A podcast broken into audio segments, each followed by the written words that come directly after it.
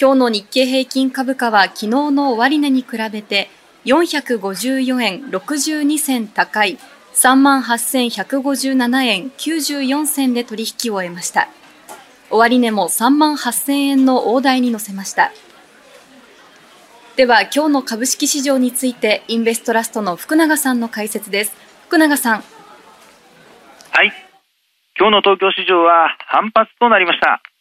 取引開始前に発表された10、12月期の国内 GDP 速報値は2四半期連続のマイナス成長となりましたが、国内企業の業績発表で情報修正が目立っていることや、アメリカ市場でハイテク株が買われ、ナスダック総合指数など主要株価指数が反発しておいていたことが東京市場の買い材料となりました。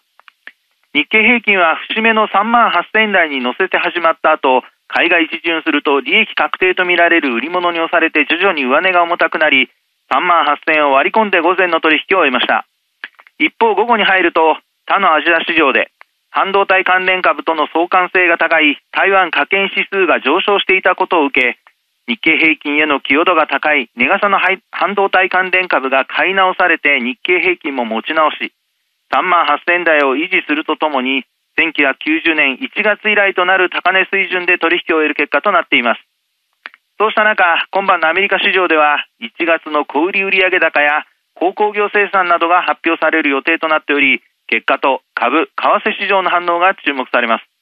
また明日の東京市場ですが決算発表がほぼ終了することに加え